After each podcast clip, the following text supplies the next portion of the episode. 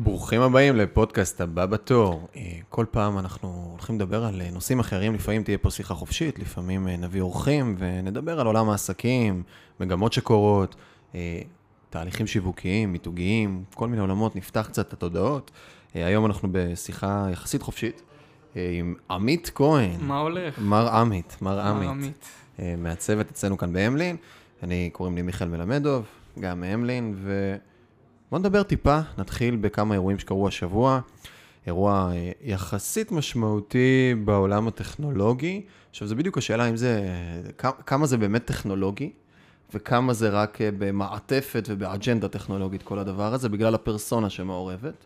אה, שמה של הפרסונה היא אילון מאסק, ואנחנו מדברים על הסייבר טראק. Cybertruck. אז תספר קצת, עמית, מה, ראית את הפרזנטציה כן, של זה, מה אתה אומר? בערך. ברמת, כעיקרון זה, נמכרו fucking 200 אלף יחידות באיזה שלושה ימים בערך, כמה זמן עבר? שלושה ימים? משהו כזה. משהו כזה. הם הוציאו uh, truck בעיצוב חדשני שלא נראה, ויש עליו הרבה ביקורת, שאולי הוא לא, מת... לא מתאים לקהל יעד וכאלו. מי הקהל יעד? אני מניח שהמחשבה ההגיונית על truck זה כל מיני אנשים שיותר uh, עם עבודה עם הידיים, אנשים uh, תפעוליים יותר, נקרא לזה. וואלה, זאת שאלה מעניינת. כי אם עכשיו, מצ... אם אני עכשיו רגע נותן קונטקסט ל, ל, לשיח הזה, אה, טסלה, בסדר, טסלה, כשאני אומר טסלה, זה, אני ישר אומר אילון מאסק, כי, כי זה כאילו באמת ה-CEO, founder, שדי שולט שם בכל הדברים, אה, בצורה נורא נורא ספציפית ועקרונית, ועל פי אג'נדה אה, מאוד מדויקת, שאפשר להגיד די עובדת לו. עכשיו, שאלה גם מה זה עובדת, כן, אבל ברמת ה-PR היא בטוח עובדת לו. והם הוציאו איזושהי, איזשהו רכב חדש, יש להם את כל הטסלה S מודל וכל המודלים האחרים שבארץ לא מצליחים להיכנס בגלל כל מיני... הם עוד כמה חודשים נראה לי פותחים פה כאילו... כן, יש כיוון, יש דיבור. פותחים זווית פה אני חושב. וואלה, אז... קראתי כמה דברים. יש כמה אתגרים הרבה פעמים אה, ברמה הפוליטית, כי זה... ברמה המדינית לא מכניסים את זה הרבה פעמים, כי זה פשוט גוזל מיסים ברמות נכון. אגרסיביות. הנה, כי ו... המס על הדלק, על אה, דלק מאובנים, הוא, הוא מאוד מאוד מאוד גבוה. וזה מקור הכנסה מטורף של המדינה, כי כל האזרחים משתמשים בזה בצורה אגרסיבית, כאילו. אז אתה, קשה להכניס את זה, כי זה פתאום מוריד, מתחיל לנגוס במיסים. וגם עכשיו המדינה, אני לא זוכר מספרים מדויקים, אבל uh, התחילה למסות רכבים חשמליים בצורה יותר משמעותית. כן, עכשיו שמה בדיוק איך הם מדברים על זה? הם מדברים על מודל אחר טיפה, של בואו נמסה לפי uh, כמות קילומטרים שאתה uh, נוסע. וכי יותר קשה למדוד רגע את ה... כי דלק נורא ברור, אני מוכר. נכון. חשמל, קשה לי קצת, לה... כאילו, אני צריך לקחת את המס הקיים על חשמל, כי גם לחשמל קיים לנו מס כזה או אחר, ואני צריך לייצר איזשהו מהלך שבו אני ממסה את החשמל של רכבים ספציפית יותר. ויש כאן כל מיני בעיות של איך אתה מבקר ומפקח כן, על הדבר הזה. רגע, לא... מה, אתה מחבר את כל הרכבים עכשיו לאיזו מערכת? כאילו, יש פה כל מיני אתגרים גם ברמת הסייבר. יש פה גם הרבה פרצות, כן. כן, יש פה מלא אתגרים לא... ברמת הסייבר וברמת הדברים, האמת שאני לא מספיק בקיא בדבר הזה, אבל זה, זה אתגר uh, משמעותי, וכרגע קצת עומדים על הרגליים האחוריות, אבל מתישהו זה ייכנס. אז טסלה הוציאה Cybertruck, הוציאה כן. truck. אה, שהוא כמו רכב ספורט, 0 ל-100 ב-2.9 שניות, משהו כן, זה כזה. בין החשמל קצת. והגישה, וה, וזאת שאלה מעניינת, כאילו, הזווית, זה נראה אחרת לגמרי, נכון? מכל רכב. אה, זהו, שכאילו... מכל טראק סטנדרטי. כל התעשיות רכב שקיימות עשרות שנים, ואפילו פורד שזה כבר ברמת המאות אולי, הם לא, כאילו כבר עשרות שנים מרגיש שלא שינו את הנראות הקלאסית של רכב. של טנדר. כן, גם טנדר וגם רכב בכללי, אף אחד לא עשה יותר מדי צעד משמעותי, ופה פשוט באים באיזשהו עיצוב שנראה קצת הזוי, נראה להרבה גם מכוער, אפילו יש כאלה שאני מניח יגידו, ו... טסלה, אשכרה, כאילו אפס paid advertising, נקרא לזה, נטו PR והברנד המטורף של אילון מאסק, שכל דבר שהוא יגיד כל העולם ישמע. 200 אה, אלף יחידות, כאילו 100 דולר עולה בעצם, אם, אם מישהו רוצה, כאילו יכול להיכנס לאתר של טסלה לעשות פרי-אורדר, זה עולה 100 דולר ה pre-order. העלות של ה truck זה באזורי ה-39 אלף דולר עד איזה 70 אלף דולר, אפשר להוסיף כל מיני add-ons כאלו. ורק מהעלות של המאה דולר, 200 אה, אלף יחידות, 20 מיליון דולר של crowdfunding, כאילו, crowdfunding. כן, קודם כל זה נראה כמו איזה, כמו איזה רכב כזה ממאדים כן. ב vibe, כל מיני סרטים שאתה רואה. חזרה לחלל, חזר... חזרה לעתיד. חז... חזרה לחלל, חזרה לעתיד, כל הסרטים רואים את זה שם, זה די, אה, די נראה דומה, ואני חושב שראיתי רעיון לא מזמן עם אילון מאסק, אה, שרעיון שראיינו אותו, אה, לדעתי זה היה חיל אוויר, אמריקאי, או איזשהו גוף צבאי כזה או אחר, שהביאו אותו לרעיון, והסאונד שם היה נורא נורא נורא, אבל אחד מהקטעים הכי טובים ברעיון הזה, אה, היו ש... שאל אותו המפקד, דיבר, ראיין אותו איזשהו מפקד בכיר, אז הוא שאל אותו, תגיד, יש לכם market research department? כאילו, מה, מה, איך אתם עושים research market? איך אתם רגע עושים אה, ניתוח שוק? איך אתם אה, מבינים מה צריך לעשות ב marketing? מה, מה, מה התהליכים? ואז אה, אילון הסתכל כאילו עליו ואמר לו, אין לנו. אנחנו לא עושים market research. אנחנו לא עושים, אין לנו שיווק. אין לנו מחלקת שיווק אפילו בחברה. עכשיו, אני לא בטוח אם אני אדייק במספרים, אבל לדעתי טסלה היא כבר חברה של כמה, לדעתי מעל 4,000 עובדים, וחברה של כמה, כאילו, שווי שוק מאוד מאוד גבוה, אין לה שיווק. וזה, ואז התשובה של אילון מאסק הייתה, אילון מאסק כאילו יש לו גם את ספייסקס, יש לו גם את טסלה, בעבר את פייפל, כמה חברות כאילו מאוד מאוד משמעותיות, יש לו גם את סולר סיטי, בדיוק, סולר סיטי שלדעתי שם קצת הוא פחות ברזולוציה. יש לו גם uh, The Boring Company שעושה שם כמה שטויות. The Boring Company, כן, שהוא גם כן עושה תת-קרקעי. פליימינג גן גם. ב Boring Company, אחד כן, כן. מהמוצרים. כן, כן, עושה מלא שטויות. אה, יש מיוחד. אגב, זה בדיוק העניין. הוא עושה שיווק. פשוט שיווק, אני חושב שהוא איש PR אולי מהטובים בעולם. הוא, הוא שני דברים. קודם כל, אני לא חושב שהווייתו היא השפיעה, כן, הווייתו היא מהנדס, והוא גם כל הזמן חוזר ואומר את זה. גם כמנהל, אני לא יודע כמה מנהל, הוא, הוא מנהל שכאילו, יש כל מיני סוגים של מנהלים, כל מיני סוגים של מנהיגים נקרא לזה. והוא מסוג המנהיגים שאני חושב שהוא מעורר השראה מעצם החזון שלו, הוא יודע לחבר אנשים לחזון בצורה מטורפת, כי כאילו, כשמסתכלים על כל פעולה שהוא עושה, הבן אדם הזה חי בעתיד, בהווייתו. ויש על זה הרבה מימים והרבה בדיחות מסביב, שהוא חצי חייזר, כאילו, כן, שהוא חי ב... ב שהוא בא לפה להציל את האנושות, כ, כגישה. טוני סטארק, טוני סטארק המציאותי, איירון מן האמיתי. וכשמסתכלים על כל קבלת ההחלטות שלו, כל החברות שלו, כל הדברים שהוא עושה, הם בהסתכלות פשוט עתידנית של הולכות להיות בעיות שכרגע לא מעניינות הרבה מאוד אנשים, כי פשוט כולם מסתכלים על ה-ROI, על ההחזר על השקעה המיידי, ואני צריך לטפל בהם. הוא לוקח ממש אחריות על זה. עכשיו, הוא גם מנכ"ל של שתי חברות ענקיות, כאילו. גם SpaceX וגם, וגם טסלה, גם יש את החברות האחרות, אבל כן, כאילו זה השתיים המרכזיות. הוא מדבר על זה ששעות עבודה שלו, כאילו, הוא עובד איזה 400 שעות, והבן אדם עושה את זה קונסיסטנטית כבר לאורך הרבה שנים, זה לא איזה סיבוב אה, ילדי של מישהו בן 25 שבונה את עצמו. מישהו שכבר בנה את עצמו, כבר בסדר. אבל הוא כל כך דריבן, ויש משהו בדבר הזה, לדעתי, אם אני רגע מסתכל על זה מפרספקטיבה של מנהל, אה, שנמצא, בוא נגיד, שנות אור מאותו בן אדם, המקום הזה של לקחת אנשים שיושבים באיזשהו חלל מסוים, להכניס אותם תחת מטריה של חברה, ולחבר אותם לחזון של אנחנו משנים את העולם, אבל באמת, לא כסיסמה. יש הרבה חברות, אה, זה... אה, אנחנו מוכרים איזה משהו. לא יודע. כן, יצא לך לראות סיליקון וואלי? את הסדרה? כן, איזה שלוש שונות. אז, אז ב, ב, בסיליקון וואלי הרבה פעמים צוחקים על הפרזנטציות של האנשים, של כאילו, אני לא יודע מה, אני מפתח אה, פותחן בקבוקים, ו... ואני עוטף אותו באנחנו, ה vision שלנו זה לשנות את העולם, לשנות את העולם. ו-10% מהרווחים נתרמים להצלת דולפין. כן, כל מיני שטויות כאלה. והרבה פעמים אנחנו כ... כאנשי עסקים מנסים לעטוף, בטח בעולמות, ה... בעולמות הטק, אתה מנסה לעטוף את הדברים שלך כ... כדי לחבר את העובדים לך, אבל הוא באמת עושה את זה. אז אחד הוא, כ... הוא מנהיג שמצליח לקחת את כל המעטפת הזאת ולחבר אותה לאיזשהו greater vision, אבל בצורה הכי, הכי, הכי, הכי, הכי, הכי ברורה. והדבר השני, שזה גם כן מעניין, הוא מהמנהיגים, מה שנקרא מנהיג, זה ג'ון מקסוול מדבר על זה הרבה, אה, מדבר על מנהיגות, הוא מדבר על דרגות, אז הדרגה הכי בסיסית זה לא מנהיג, הדרגה השנייה זה המנהיג שהוא סמכות, בסדר, אותו מנהיג שהוא... בעצם הכוח. בעצם זה שאני מעליך בהיררכיה, אז אני מקבל את ההחלטות, אחר כך יש לי מנהיג שהוא כבר אה, מנהיג מה שנקרא פרודוקטיבי.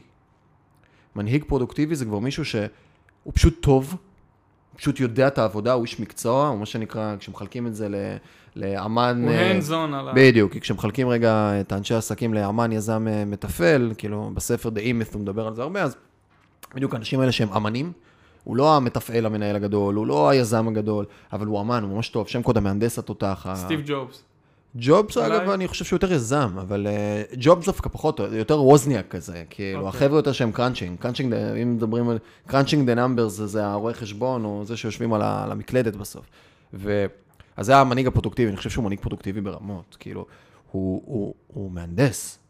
הווייתו כמנהל, וזה לדעתי שני דברים, כי אתה מסתכל עליו, כמה כריזמה שלו מ-1 עד 10 לדעתך?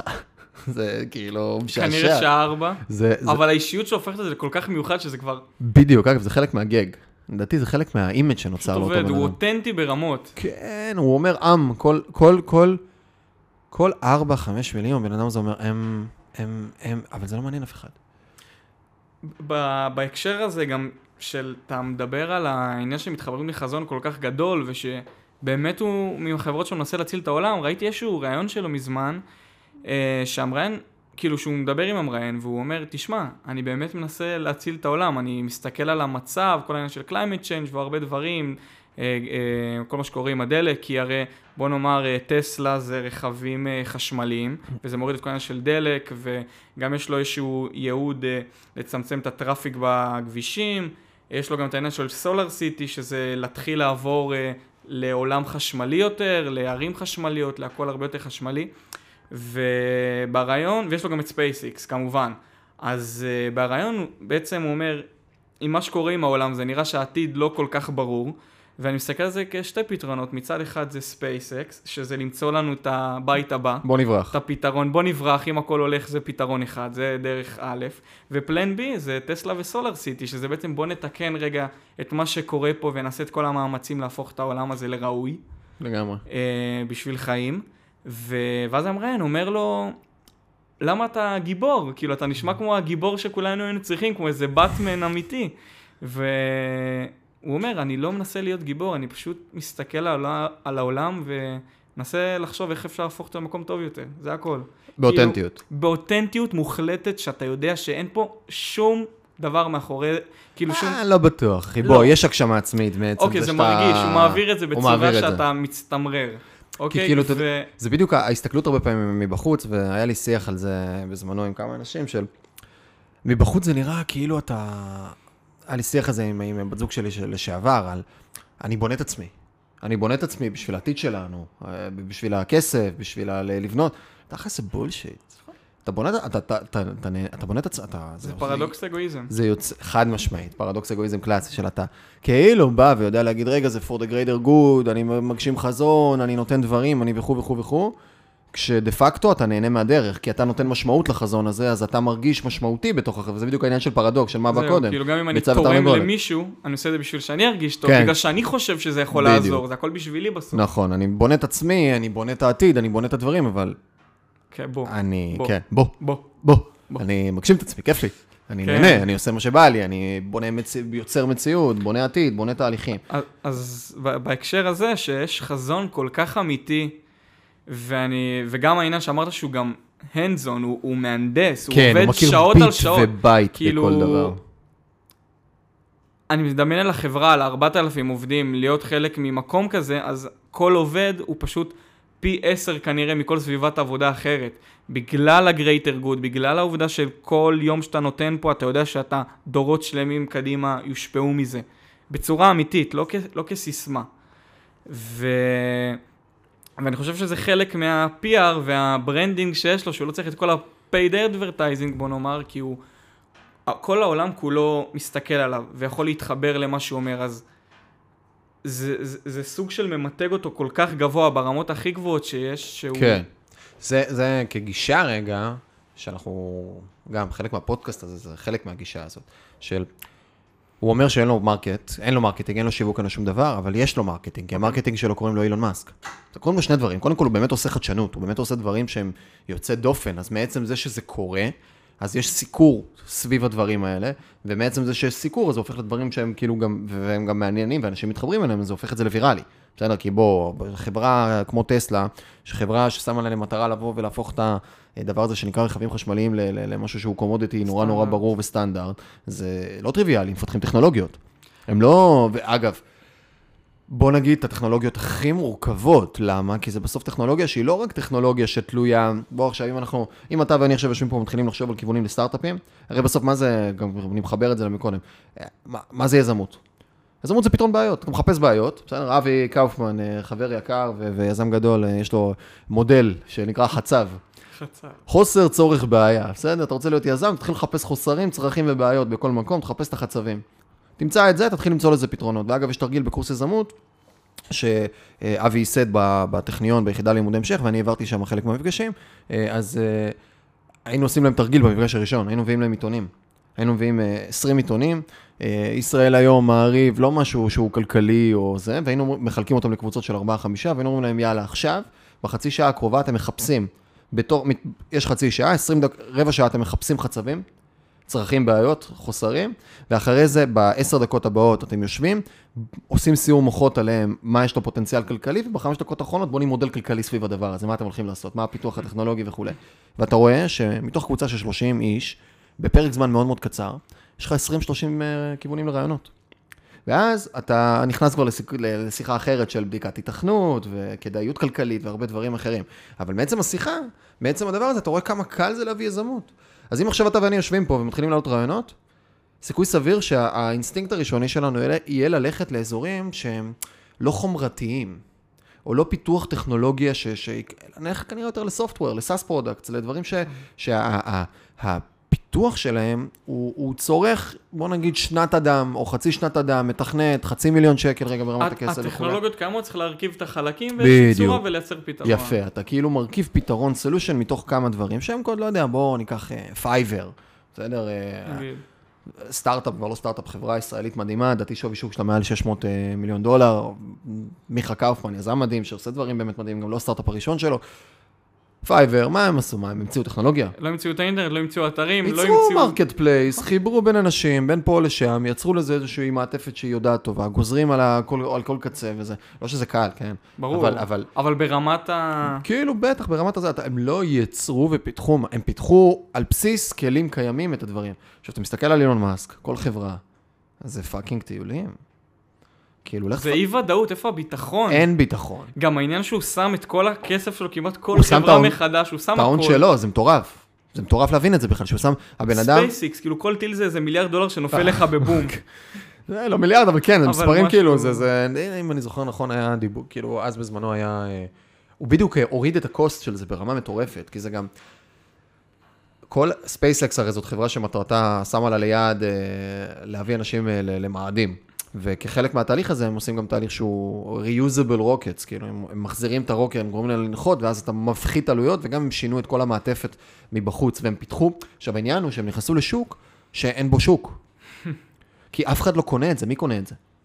מ- מ- היחידים שקונים את זה זה כל מיני חברות ענק שהן קוד פייסבוק, או מדינות, זה הצרכנים.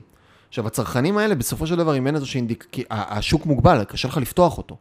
זה לא שוק שעכשיו אתה יודע לייצר, והוא הצליח לשנות שם, הם פיתחו כל מיני מודלים עסקיים שמצליחים לייצר ROI על הדברים האלה. עכשיו הם עושים כל מיני, משגרים כל מיני לוויינים, ועושים כל מיני חיבורים ודברים שהם צריכים... אבל זה, הוא נכנס לתחום שהטכנולוגיה לפתח בו היא הזויה. כמות הכסף שצריך להשקיע היא בלתי נורמלית, כאילו זה, זה מאות מיליונים, מאות כן, מיליארדים, מתחיל, זה, זה מתחיל מספרים, במאות. כן, זה, זה בוקר טוב שלך, זה... שאגב מצד שני זה גם מעניין, כן, כי זה מייצר חסם כניסה מאוד מאוד גבוה, קשה להיכנס לתחום. גם.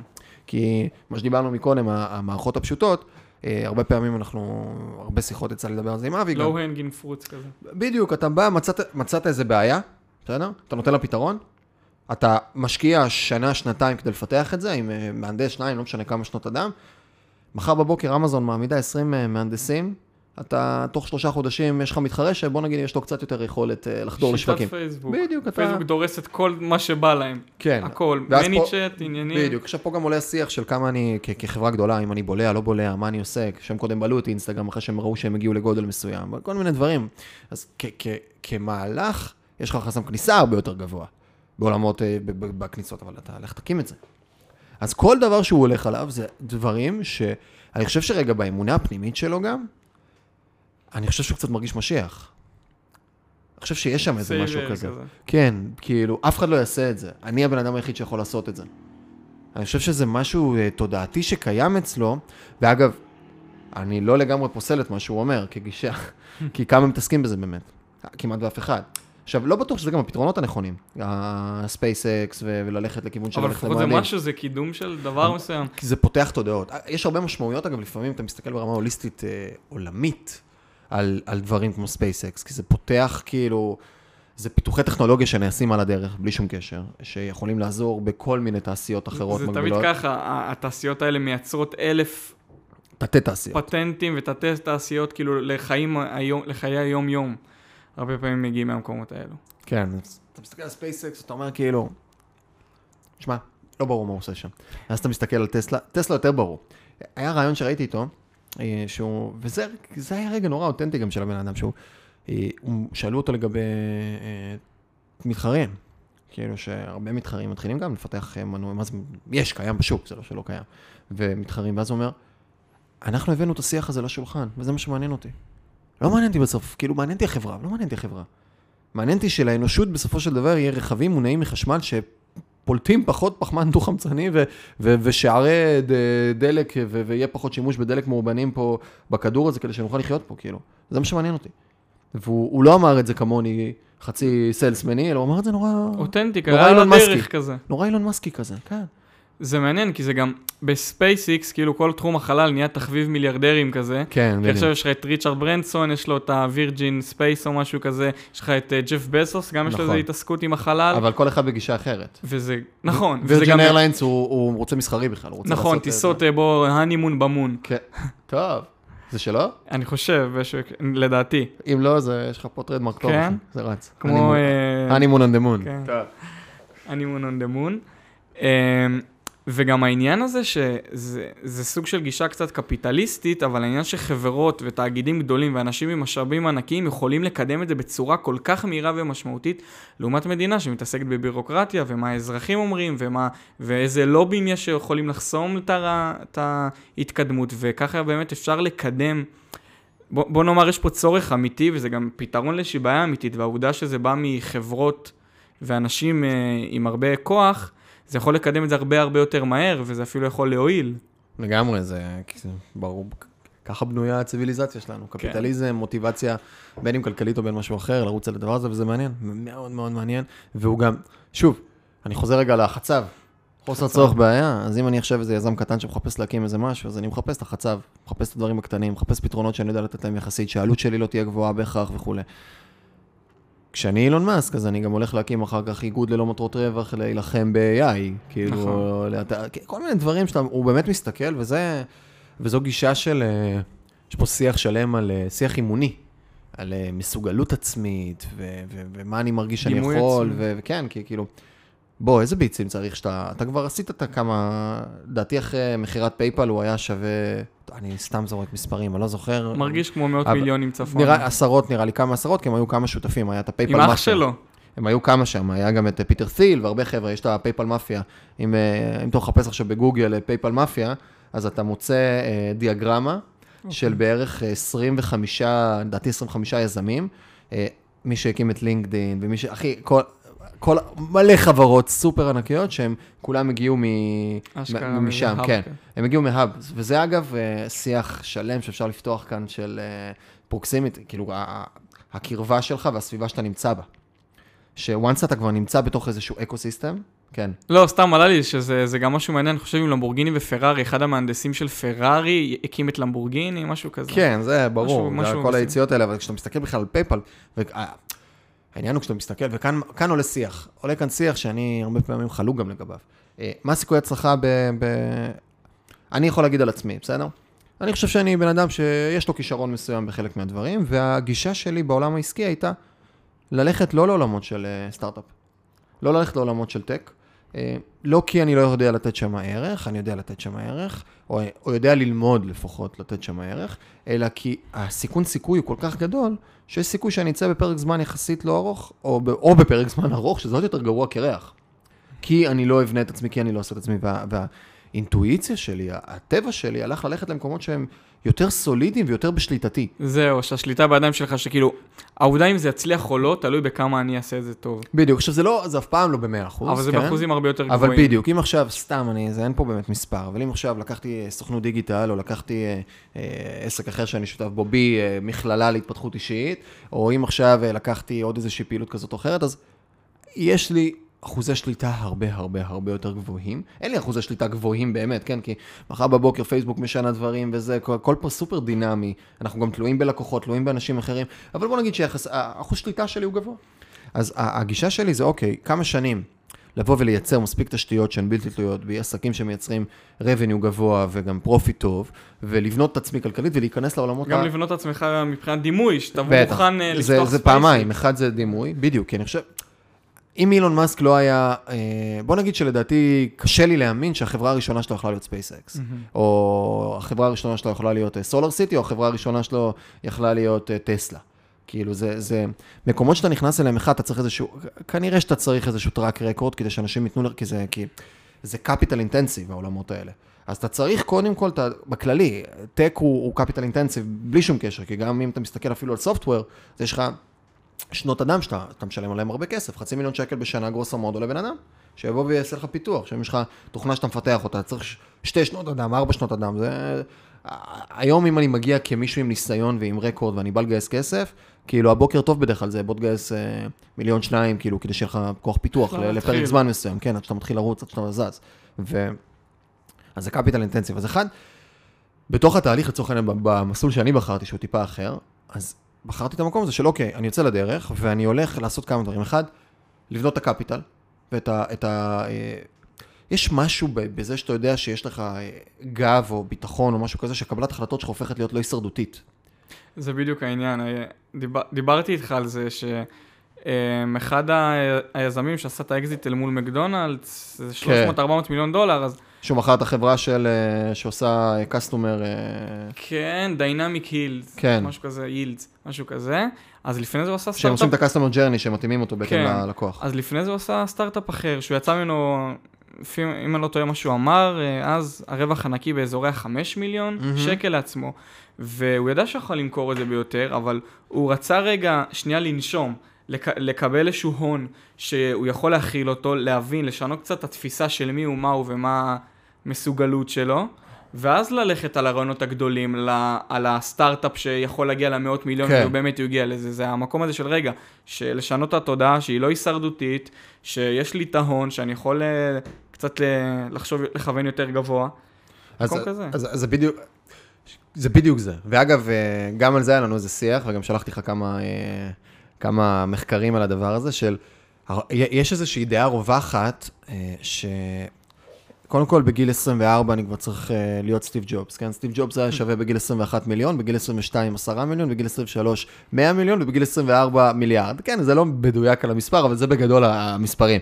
יש איזושהי גישה של או צוקרברגים כאלה. ומצד שני יש לך את וורן באפט, שהוא השלישי הש- עשיר בעולם, ובגיל 30 הוא רק עשה את המיליון. בדיוק, או אתה- יכול להסתכל גם על, אה, אילון- על אה, ג'ף בזוס, שגם כן הפך להיות... קנטקי צ'יקן פרייס, גיל כן, 50 כן, לך- נראה לי התחיל. עכשיו, עזוב אותי לא רגע. עכשיו, אני, אני רגע יוצא מהשיחה הסיסמתית, בסדר? של המסעי גיבור וסיפורים של כן. כל מיני hero stories כאלה, ואתה לוקח סטטיסטיקה אמיתית ואתה רואה בסוף אה, פאונדרים של חברות, הרוב המוחלט של חברות, של הפאונדרים של חברות מצליחות, הם, הם מעל גיל אה, 35, אם אני לא טועה. שהם חוו איזשהו ניסיון, הם באים עם track record כבר מסוים, הם כבר מכירים את העולם טיפה, הם כבר נכנסו ל ecosystem עם מערכת קשרים מסוימת. אפילו, בוא בוא ניכנס לזה אפילו ברזולוציה יותר עמוקה. ה state הנפשי שלהם כבר יותר מיוצב הרבה פעמים, הם כבר יותר מגובשים בסט אמונות, ערכים, קבלת החלטות וכולי. הם, הם נמצאים במקומות אחרים. ואתה, כן, הרבה פעמים יש את הסיפורים של פייסבוק, שם קוד, ו- ו- וכל מיני חברות שאתה מסתכל, אתה אומר, אה, זה, מה כל זה, כך- אבל הסטטיסטיקה, כשאתה מסתכל על זה סטטיסטית, ו- ובוא, בסוף אנשים שנכנסים לעולמות ה tech הם אנשים אנליטיים סטטיסטיים לרוב, בסדר? תוציא UX וכל מיני product וכזה, אתה, אתה מסתכל על זה. והגישה הטבעית שלי הייתה ללכת למקום של, אוקיי, בוא נקים כמה עסקים שהם לא בהכרח בעולמות האלה. בוא נבנה כמה דברים בדרך. אחד, בוא נבנה את עצמי.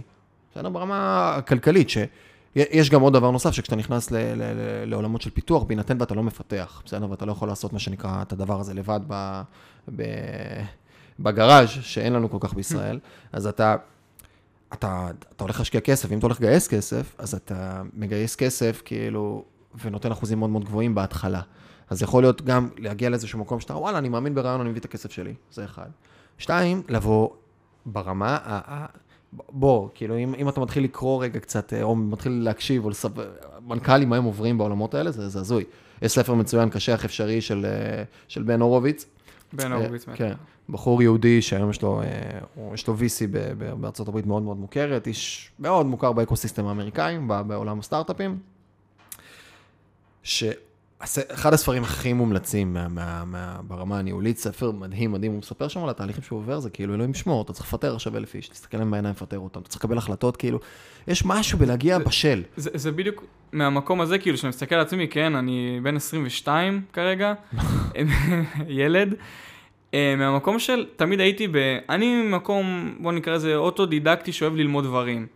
ולאט לאט נפתחו לי התודעות שזה לא רק תלמד איך לעשות את זה, כי אוקיי, אני יכול ללמוד עד מחר איך לעשות דברים יותר נכון, יותר מקצועי ויותר טוב, אבל לפעמים, אפילו לדעתי באחוז יותר גבוה, זה העבודה העצמית של, של, אה, של, ה, של הבפנים שלי, נקרא לזה עולמות קצת יותר אימוניים, כן. של איך אני מתמודד עם מצבים, מה הקבלת החלטות שלי, איך אני מתנהל, מה החוסן המנטלי שלי. בדיוק. זה לפעמים הרבה יותר רלוונטי, כי אפשר ללכת וללמוד דברים עד מחר, ואיך לעשות את זה יותר נכון. זה חשוב, זה רלוונטי, אבל צריך גם לבוא מאיזשהו מקום של מי אתה והדימוי העצמי שלך, כאילו, ל- לחזק ולהגדיל ולשנות את זה. כי בשביל להגיע למקומות הבאמת גדולים האלה, אתה מדבר על סטארט-אפים, שזה הסביבות הכי רולר קוסטר שיכולות להיות. לגמרי. אתה חייב לבוא גם הרבה עם, מבפנים עם דברים. בדיוק. ואז כשאני מסתכל על זה, זה כאילו, טוב, אז אה, בואו ניקח רגע את הזמן, ואגב, על הדרך אה, ניכנס יותר ויותר לעולם העסקי, כן? נבין יותר דברים, כי אין מה לעשות. יש דבר אחד, אה, הייתי תקופה יועץ, כן, יועץ עסקי, וזה היה משעשע, כי לא היה לי עסק, אבל הייתי יועץ עסקי. לא היה לי אף פעם עסק אמיתי, היה לי כאילו אתה עוסק מורשה שלי, אבל זה לא באמת, זה לא באמת עסק. ואז אה, זה, זה מה שנקרא self-employed, אתה מעסיק את עצמך. וכאילו נכנסתי לעולם הזה בכלל ממקום של פנו אליי וביקשו שאני אעזור לכמה עסקים, ואז זה פשוט התגלגל. אבל תמיד היה לי את הדיסוננס הזה מול עצמי, של איך אני יועץ עסקי אם אין לי עסק. זה כאילו איזשהו מקום שהוא לא היה לי טבעי.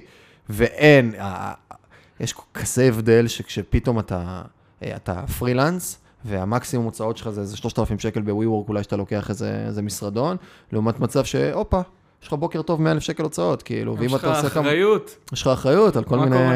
על כל. מיני, על כל מיני ג'וניורים, על כל מיני אנשים פה. כאילו, וואלה. יש פה אחריות, יש פה משמעות, יש פה אנשים שאתה צריך לקבל עליהם החלטות. לפעמים אתה גם צריך להסתכל בלבן של העיניים, ואני לא שולח רמזים, שאתה צריך להסתכל בלבן של העיניים של עובד ולהגיד לו שאתה מפוטר.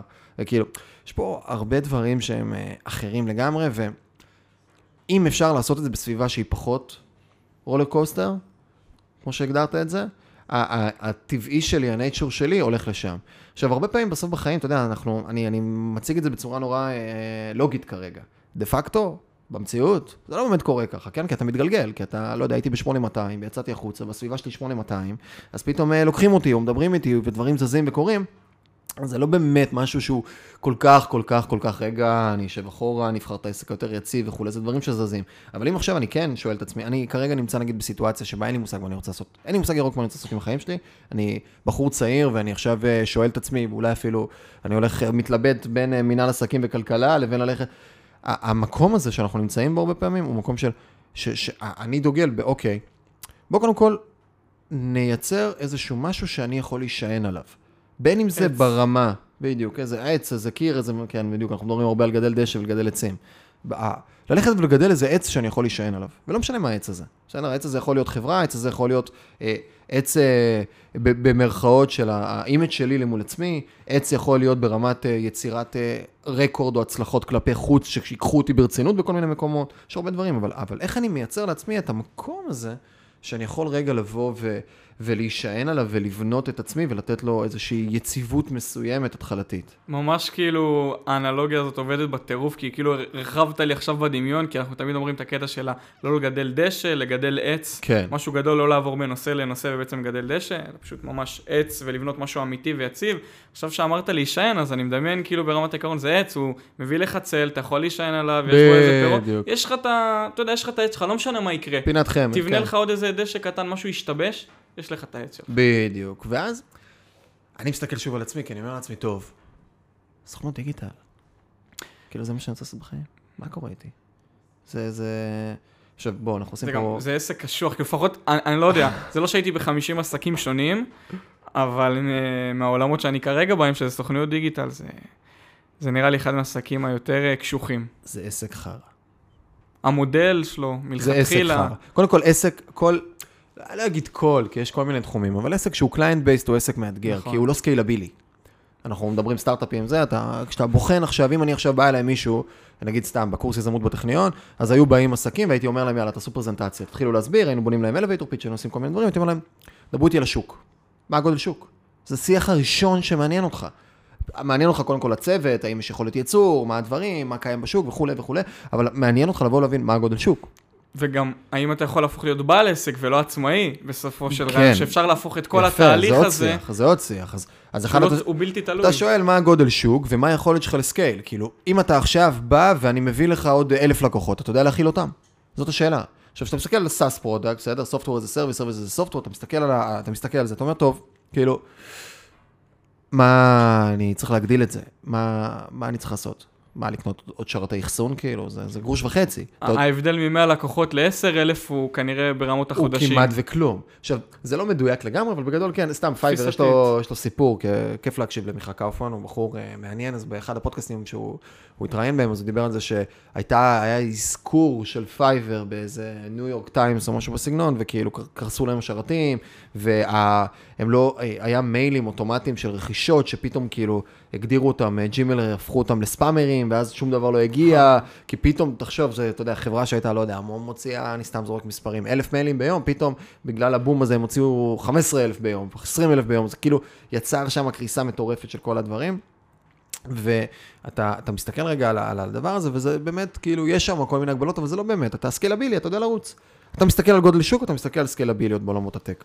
אתה מסתכל עכשיו על סוכנות שיווק, אתה אומר להם, שמור. כאילו, מה scalable־י? כדי להיות scalable־י, וזה, יש בחור שאני... אה, אה, יוצא לי לא מעט להקשיב לו, גם כי הוא מהתעשייה וגם כי יש לו איזו הסתכלות מקרו שהיא מעניינת על כל מיני דברים. אה, דווקא אני, פחות ההרצאות וה keynote שלו, יותר ה... ה-one on one־ים שלו שהוא מצלם עם עוד אנשים, בחור Mm. בשם גרי ויינרצ'אק, שיש לו סוכנות מדיה עם אלף עובדים. והוא אמר משפט שנחרט לי לפני, הוא אמר, אני לא בעסקי המדיה, אני בעסקי ה-HR. העסק שלי הוא HR, העסק שלי הוא גיוס, זה העסק שלי, זה מה שאני צריך להתמחות בו.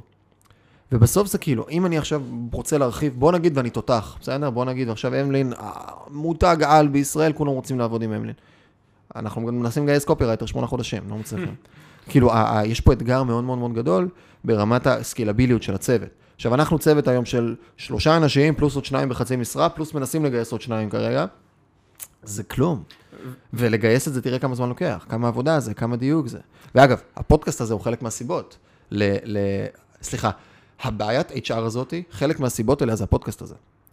זה לבנות brand equity בתוך עולם, כדי שיהיה יותר קל לעשות HR, כי אני מבין שאני ב-HR business, ושאני צריך לגייס פה, פה הרבה אנשים, ואתה מכיר קצת יותר ה- שרוב הלקוחות שלנו מגיעים ממערכות קשרים פנימיות שלי, ומפה לאוזן, ולא יודע, בוא נגיד אם נעשה עבודה טובה, לא יודע כמה נצטרך שיווק above the, above the line, מה שנקרא, אבל אם אנחנו לא נעשה ברנד החוצה, שהוא מבוסס תוכן, ויגרום לאנשים, יהיה לנו מאוד קשה לגייס, כי אנחנו נהיה nobody, אנחנו מתחת לשטח יכולים לעשות אולי אחלה כסף, אבל יהיה קשה כלפי חוץ לבוא ולגייס אנשים. וזה בדיוק מהמקום שאנחנו, מבחינת האנשים שאנחנו צריכים, כי אנחנו מדברים על סקלביליות, בוא נאמר בסטארט-אפים, אה, קל לקחת עסקים ולבנות אה, תשתיות, שעסק יהיה מבוסס תשתיות ותהליכים נכונים ולא מבוסס אנשים ואיכויות של אנשים. כי אתה יכול לבנות איזשהו תהליך נכון שמצמצם טעויות ונהלים ו checklist־ים ותשתיות ולהפוך הרבה דברים לאוטומטיים. ופה, לפחות ככה מרגיש לי ונראה על פני השטח, שהרבה פעמים אפשר לבנות את התשתיות, אפשר לבנות את הנהלים בשביל לעשות את הכל אה,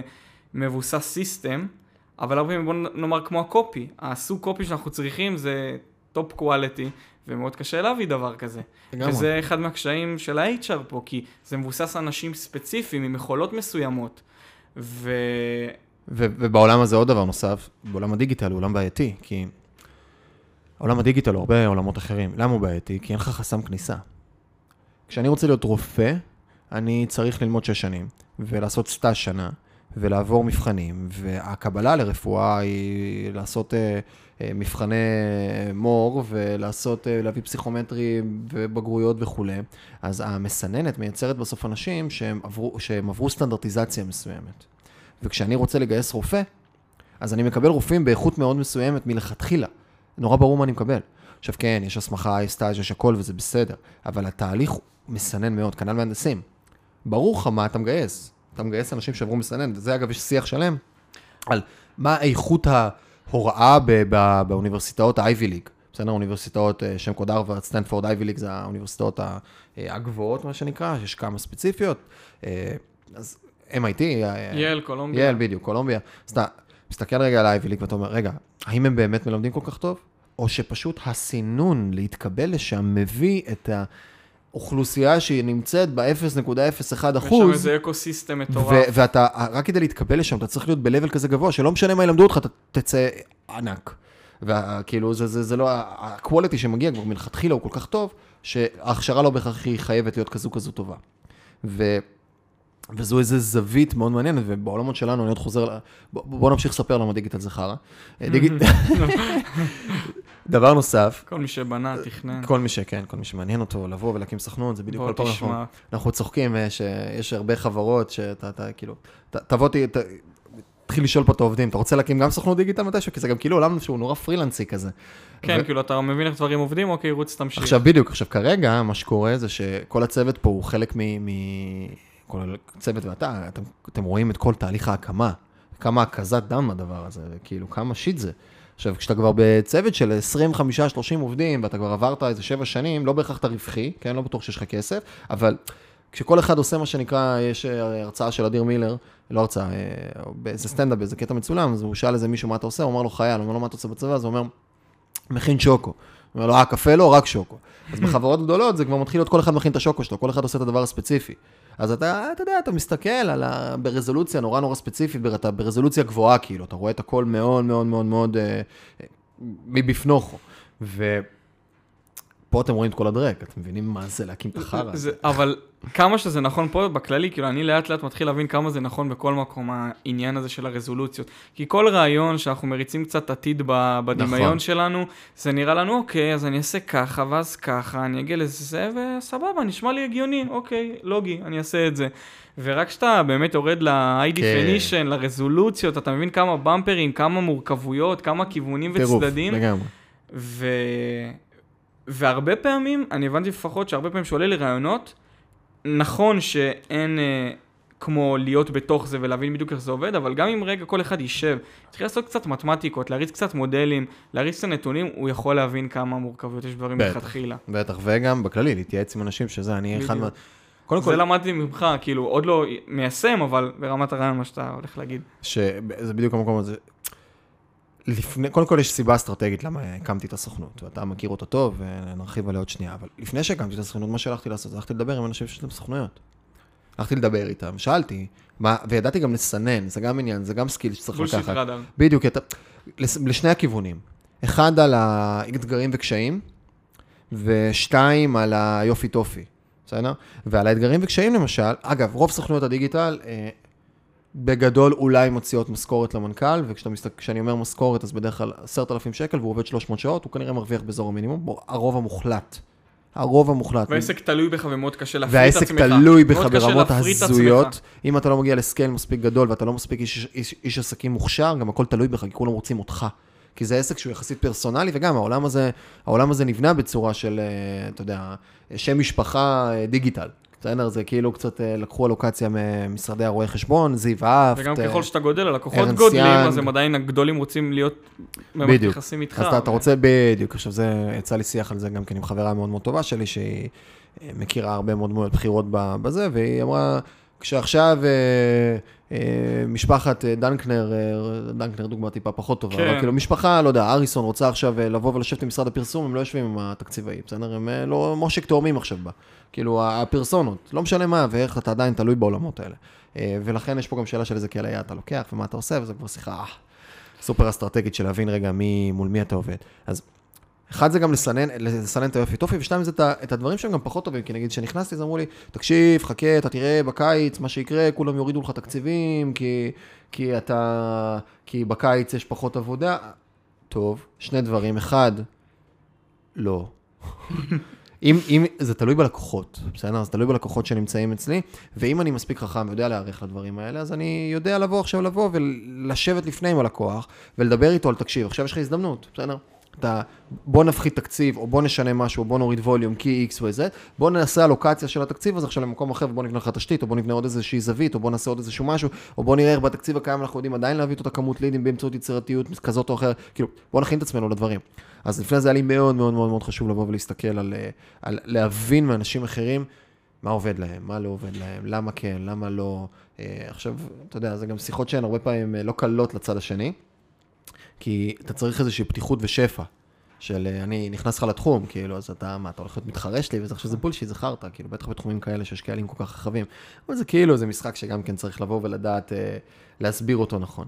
ואני יכול להגיד למה אני הקמתי את הסוכנות. אה, הקמתי את הסוכנות אה, ממקום של חשיבה קצת יותר אסטרטגית, מבחינתי אמלין היא פלטפורמה. היא פלטפורמה לשני דברים מרכזיים. אה, אחד, זה בהמשך לשיחתנו על אה, סטארט-אפים ועל אה, יכולת השפעה מסיבית ומרקט שייר כאילו גדול, יכולת לבוא ולהיכנס לשווקים גדולים והשפעה גלובלית וכו'. המשחק שאנחנו משחקים בו היום הוא משחק של שיווק. ויש פה התפתחות עסקית פסיכית. כאילו, הכמות מודלים עסקיים שאנחנו נחשפים אליהם, הכמות אנשים שאנחנו נחשפים אליהם, הרשת קשרים, אתה כאילו משחק במלא מלא מלא עסקים, משחק. אתה כאילו, הניסיון שאנחנו צוברים כאן הוא של המון המון רזולוציות, ואני עכשיו בדיוק הקמנו פאנל, הקמנו משפך שמוביל אנשים לשיחות ייעוץ לפני שאנחנו מביאים אותם לפגישה ולהמשך תהליך, כי אנחנו עושים תהליך של קוליפיקציה וסינון לפני, אז עונים לנו על איזה 24 שאלות לפני. משהו מתיש. משהו מתיש כזה של מחזורים ו- ואתגרים ו- ויחסי המרה וכו' וכו' וכו', ובתוך הפאנל הזה, המשפך הזה מייצר לנו לידים. עכשיו, אני עושה מלא שיחות ייעוץ של חצי שעה טלפוני, ורק עם עסקים ספציפיים, וכאילו אני נחשף למלא מודלים, אני לומד מלא כל הזמן. כל שיחה, אני יוצא ממנה טיפה יותר חכם. כאילו אני נותן את הייעוץ, שזה משעשע, וכמובן שגם נותנים את הערך וכו', אבל אני יוצא עם הרבה הרבה הרבה הרבה למידות מתוך הדבר הזה. אז אחד זה המשחק הזה של ללמוד להשפיע בקנה מידה גדול ולהכיר עוד הרבה מודלים ועוד הרבה פעילויות עסקיות ועוד הרבה דברים, כי אתה משחק, אתה, אתה נמצא חשוף להכל. ויש דבר נוסף שקורה בעולם העסקים, שכשאני רוצה להשקיע בחברה, אז אני מתחיל תהליך שנקרא due diligence. אני מתחיל להיכנס ל bit and byte של העסק ולהבין רגע מה קורה, בנקים, מאזנים, אה, כמה לידים, מה מכירות, מי הצוות, כמה זמן, כמה אנשים, מי ה equity partners וכו' וכו' וכו', עושים מלא מלא מלא בדיקות נאותות ב, ב, בעברית, ואנחנו סוג של עושים due diligence כל הזמן למלא עסקים.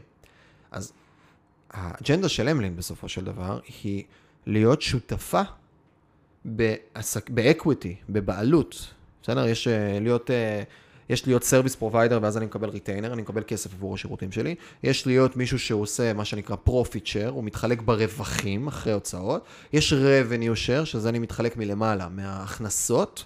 ויש equity partner, שאני שותף באחוזים בתוך החברה. ממש ממש להיות שותף באחוזים. אז הגישה של אמלין בסוף היא להיות פלטפורמה עבור עסקים אחרים וקטליזטור. כשאנחנו מוצאים עסקים שהם מעניינים, עם חזון טוב, עם הנהלה חזקה, ו... היכולת שלנו לתת ערך מוסף משמעותי, בסדר? בין אם זה אסטרטגי ובין אם זה טקטי, אז בהינתן ועבדנו פרק זמן מסוים ועשינו סוג של דיו דיליג'נס, להיכנס גם באחוזים בתוך החברות האלה. וזה לא משנה אם זה בחברות ענקיות 5% או זה 20% בחברות יותר קטנות, אפילו יכול ללכת גם מספרים יותר גבוהים. ובפרק זמן לא ארוך שהפעילות שלנו קיימת, כבר יש שלושה משאים ומתנים כאלו ואחרים על אה, אפשרות לבחון כניסה לתוך העסק הזה. ולייצר את הקטליזציה המשמעותית הזאת. ואז המודל קצת משחק משחק אחר. אה, במקום להיות עוד service provider, עוד לקוחות, עוד עובדים, עוד לקוחות, עוד עובדים, בסוף להגיע לבין 5 ל-15% אחוז רווחיות במקרה הטוב, והכל פה מתוקתק ומנוהל כמו שצריך, ואין אה, בלת"מים, ופייסבוק לא החליטו לסגור את השלטר, ולא פתאום עלויות פרסום עלו וכו' וכו' וכו'. אז המודל פה הוא בסוף לבוא ובאמת להסתכל על התהליכים ברמה הרבה הרבה הרבה יותר אסטרטגית, ו, ולהפוך את אמלין למין אה, חברת, חברת לוויין עבור חברות אחרות שיודעת לבוא ולהיכנס לבפנים. וגם סתם, אני אומר, בנוסף לזה, לעניין שגם הזווית הזאת, שזה לא שגרתי, אני כאילו, בתפיסה של סוכנות שיווק. אה, זה גם המקום שלה, שיש לו את ההשפעה הכי, אחת הכי גדולות לדעתי, זה לבחור את הלקוחות שלך, כי זה מצחיק, אנחנו, כל לקוח שנכנס אצלנו, מעבירים אותו איזשהו תהליך של ניתוח אה, לקוח אבטאר, ומה הלקוח הכי מדויק בשבילו, ויביא לו את הערך הכי גדול. אבל מה, מה איתנו? שאנחנו גם צריכים להבין מי הלקוח האידיאלי להמלין, מי הלקוח ש... שאנחנו יכולים לתת לו את הערך הכי גדול ו... ו... ואותו דבר כאילו כלפינו. ו... וזה מעניין העניין הזה, כמה הוא יכול לעשות uh, הבדלים גדולים. כן, בטח, וזה גם כאילו כל השיח הראשוני של כל, נגיד, הפאנל קוליפיקציה. שוב, אפשר בדיוק. לצאת רגע וזה... הטובים בטובים אמורים להגיע בסוף. זה מחזיר אותי לשאלה שפתחנו, עשינו איזה לופ פתוח אה, בהתחלה ולא סגרנו אותו. באיזה טאב שם. כן, זה פתוח בקרום, פתוח באיזה טאב, אה, על אה, מי הלקוח של, אה, של טסלה ב Cybertrucks, אז, אז שאנחנו עוד שנייה נסגור אותו. עכשיו, אני שנייה נוגע בנקודה הזאת של ה qualification, של לייצר, להבין מי הלקוח. כי זה בדיוק המקום של מה שדיברתי מקודם, שבקיץ מקטינים תקציבים או סוגרים את השיווק. יש לי... moms and pops סוגרים. עסק משמעותי לא סוגר, אלא הוא מכין תוכנית שיווק שלפעמים יכולה להיות אפילו עם יותר תקציב, כי הוא עכשיו נכנס למהלך שהוא צריך להפך, כי הוא יודע שירדו לו המכירות הזאת והוא צריך לעשות יותר מאמצים. זה בדיוק השיח. והעסקים היום שנגיד אנחנו מכוונים אליהם ומסתכלים, זה עסקים ש... וזה טווח יחסית רחב, יש פה כמה קבוצות עסקים בפנים, אבל בגדול זה עסקים שהם בין חמישה לחמישה עשר מיליון מחזור בשנה, עסקים שיש להם מוקד מכירות, לא שהמנכ"ל מוכר, כדי שתהיה יכולת גדילה, קטליזציה, מוניטיזציה, עבודה יותר טובה. עסקים שאין בהם מחלקה משפטית, כי אחרת אתה יוצא לטיולים פה, אלוהים ישמור, כל דבר צריך לעבור אלף אישורים, ש- כל דבר, אתה לא, אתה לא יוצא מהדברים האלה. ועסקים שכבר נמצאים בדיגיטל, זה לא ב-100%, זה תלוי בעסק, אבל בגדול עסקים שכבר נמצאים בדיגיטל. מכירים, ו- יודעים, בדיוק, מרגישים. ו- ומפרסמים, ואז אני לא צריך לשכנע אותם שהדיגיטל זה טוב, אני פשוט, ולא רק שאני לא צריך לשכנע אותם שהדיגיטל זה טוב, יש פה כמה סיבות. אחד, לא צריך לשכנע שהדיגיטל זה טוב. שתיים, אני לא צריך לגרום להם להוציא כסף כפול. כי מה שקורה נגיד, אם עכשיו מגיע לעסק שלא משווק בדיגיטל ורוצה להתחיל לשווק, הוא צריך להתחיל להוציא לנו נגיד retainer של 5,000 שקל שם קוד, פלוס עוד איזה 10,000 שקל לפייסבוק. אז הבוקר טוב שלו זה 15,000 שקל. בתפיסה שלו, בתפיסה שלו הוא חודש נכנס... ראשון, בהנחה שהוא צריך להבין שזה תהליך שיכול לקחת כמה בדיוק. חודשים לפני שמגיעים לתוצאות... יפה, אה, אז אתה כאילו, אתה, אתה מלכתחילה נכנס בראש ואומר, טוב, יש לי פה 180 אלף שקל השקעה בשנה, אתה מסתכל על זה ככה. עכשיו, לעומת זאת, כשאתה מגיע לבן אדם שכבר, ל- לעסק שכבר יש לו שיווק, אז הוא עושה אלוקציה לכסף. הוא כבר משלם retainer למישהו, הוא עושה פשוט אלוקציה לכסף. ואז המקום, אני פשוט צריך לשכנע אותו שאני טוב יותר. ולא, או שאני אדע לתת לו משהו שאחרים לא יודעים וכולי. אני חושב שזה בגדול טוב יותר. אז ה- ה- קהל מדויק. ואז אני יודע למי אני מכ- מכווין את עצמי. ודבר נוסף, זה גם.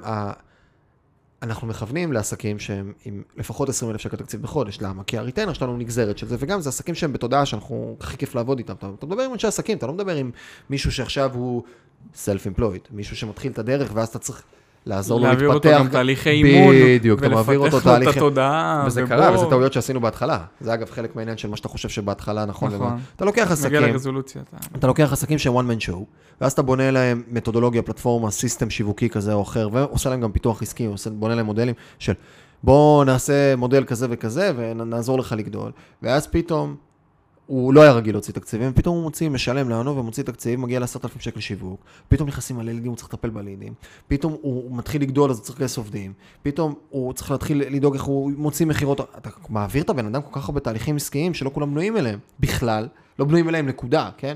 לא כל בן אדם בנוי לנהל אנשים, לעשות מכירות, לג... וזה גם, אחד. גם הרבה פעמים זה העניין של פתאום לקבל לידים, לא ממקור של חבר מביא חבר, בדיוק. זה, שזה גם שיח. זה אז- משנה את כל ה... אז אני, אני אוסף רגע את הנקודה הזאת לכל ה... שבסוף יש משמעות ענקית להבין, וזה כאילו הכי קלישאתי בעולם, וזה כאילו 101, ביזנס 101 של תבין מי הלקוח שלך, אבל תבין מי הלקוח שלך.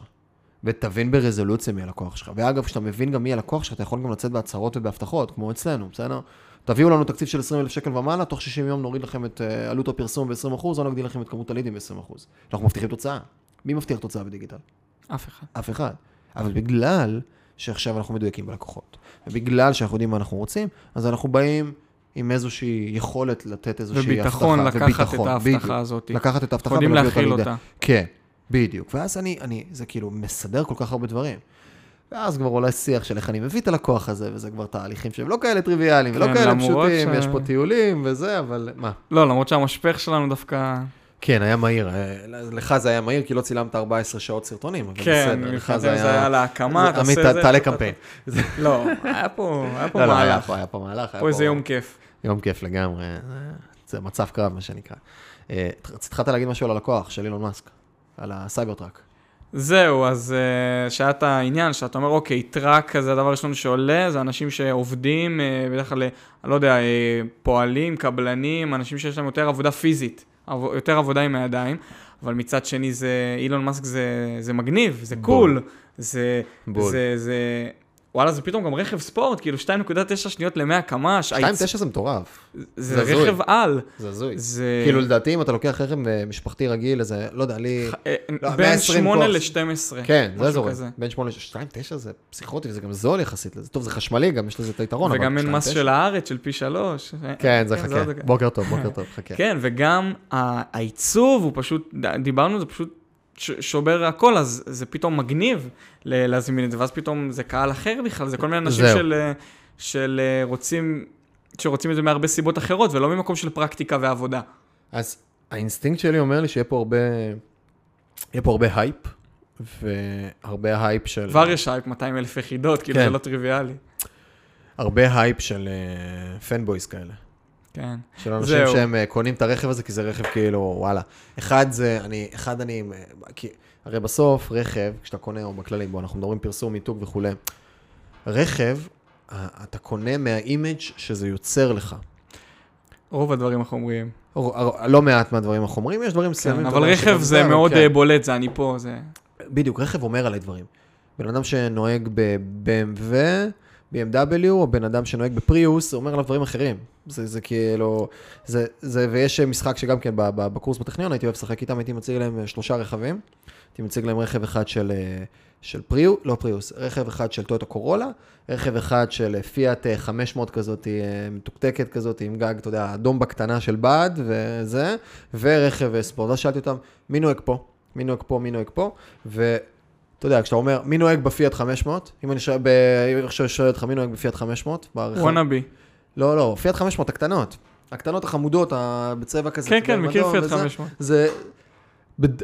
ה image הראשון שעולה, כן, wannabes גם יכול להיות, אבל ה image הראשון שעולה הרבה פעמים זה סטודנטית, 22, אוקיי, אבא קנה לה כן, כן, כן. בבינתחומי, כזה. נכון. כאילו, זה, ה image. כי אתה יודע, זה רכב כזה שהוא הוא רכב שעולה, לא יודע, נראה לי 130 אלף שקל, משהו כזה, הוא יותר יקר מרכב, כאילו, קטן רגיל, הוא נראה מגניב. והוא. יהודי, הוא לא למשפחה, זה למישהי צעירה כן, ש... מישהי, גבר צעיר כנראה קצת פחות, לאישה יותר, וזה.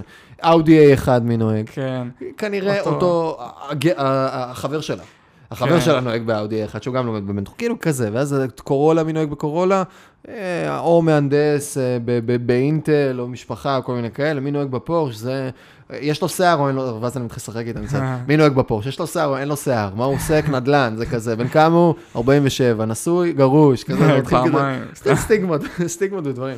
אז אתה בסוף קונה משהו שהוא הוא, הוא אמור, בטח רכב, מציג על עצמך, כאילו, זה, זה, זה ה image שלך החוצה. מה שמעניין, כאילו, יכול להיות שאני טועה, אבל זה איזושהי הנחה שבקצוות, זאת אומרת, ניקח את אה, צוקרברג, את וורן באפט, את ביל גייטס, הם כבר בדימוי עצמי כל כך גבוה, והם בכל כך, אני מניח, כבר ודאות מסוימת שהם לא צריכים את זה, שהם ייקחו את הרכבת ואת הרכב הישן ואת הבגדים הרגילים, כי בקצוות זה כבר...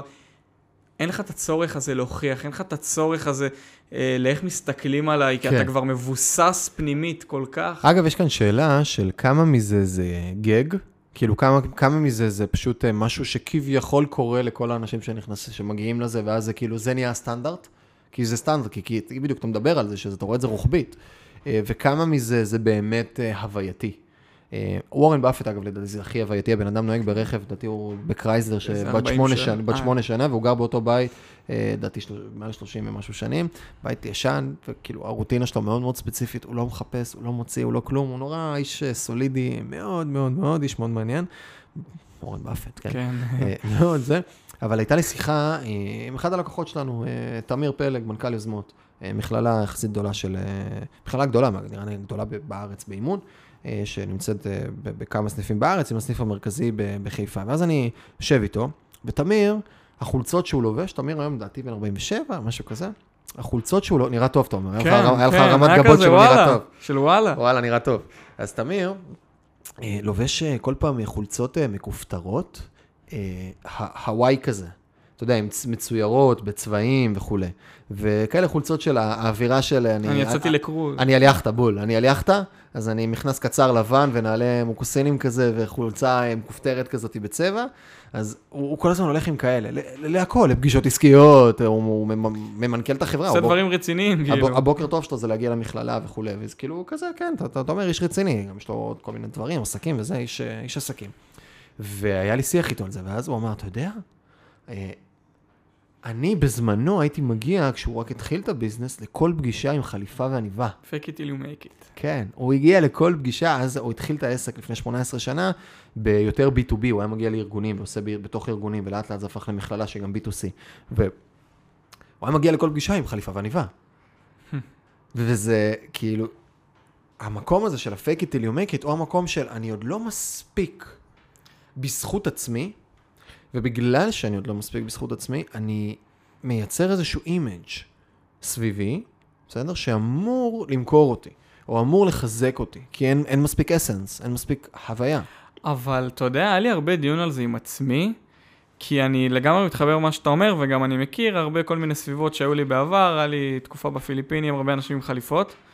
אה, כן, הרבה אנשים עם חליפות שצריכים את זה לדימוי, ותמיד היה לי את העניין של גם אם אני עם עצמי, אנחנו צריכים לעשות פודקאסט על, על הסיפור שלו בפיליפינים, אחי. כן, על וואלה, על שנת ה e-commerce, בפיליפינים. על ההקמה של, אה, של מותג e-commerce בעולמות אה, כוסות הוויסקי, כן, ולפרסם ב-40 אלף דולר בחודש אה, פרסום ממומן, ולעשות מחזורים יפים בתור ילד בן 20. כן, והנה אני כאן. והנה אתה כאן. והנה. אחרי. שלמדת קצת מה זה יזמות. מה זה באמת יזמות, ומה זה לא, כן. מה זה לא וגם- digital וגם nomad. הבנתי, כן, זה אולי נראה כמו איזושהי טראומה קלה, אבל אני הבנתי כמה עוד אני צריך מבפנים לעשות הרבה דברים. טוב, זה שיח שלם. זה שיח זה שלם. פודקאסט, פודקאסט אז, הבא. אז כן, אז בנוגע לעניין של הלבוש, אז אה, באמת יש את העניין הזה, שזה איזשהו צורך ממקום של חוסר ביטחון פנימי וחוסר... Uh, אז צריך לפצות על, על זה בדברים חיצוניים. אבל היה לי עם עצמי שיח של... גם אם אני לא חושב ככה, ואני סוג של התגברתי על זה והפנמתי שזה לא באמת מעניין אותי, כאילו זה לא מזיז לי. אבל בגלל שיש לי איזושהי אג'נדה, הרבה פעמים בעסקים, אני מגיע לפגישה ויש לי אג'נדה להרשים את הבן אדם הזה.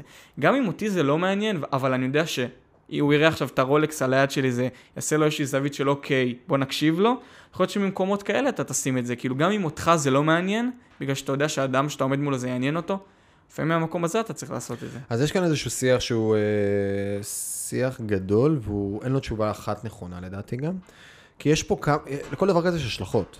אה, בוא נגיד שאם אני עכשיו באתי ואני מתאים את עצמי לסביבה, בסדר? הרי מה אתה אומר כאן? אני רגע מבין את הצורך או את הקוד של הצד השני, ואני מתאים את עצמי לקוד הזה.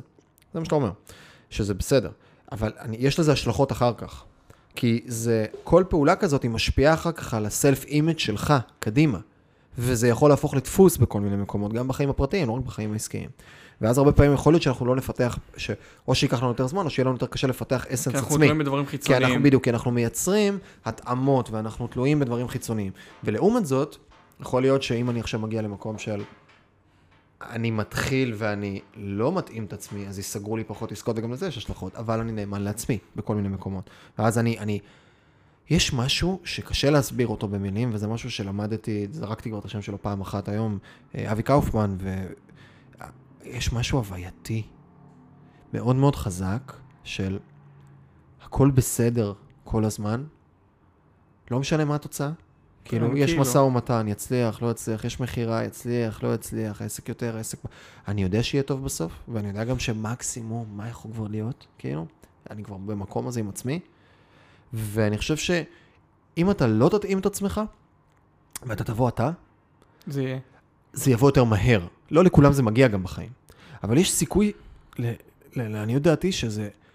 יכול להיות שזה ייבנה יותר מהר. המקום הזה של... זה אני.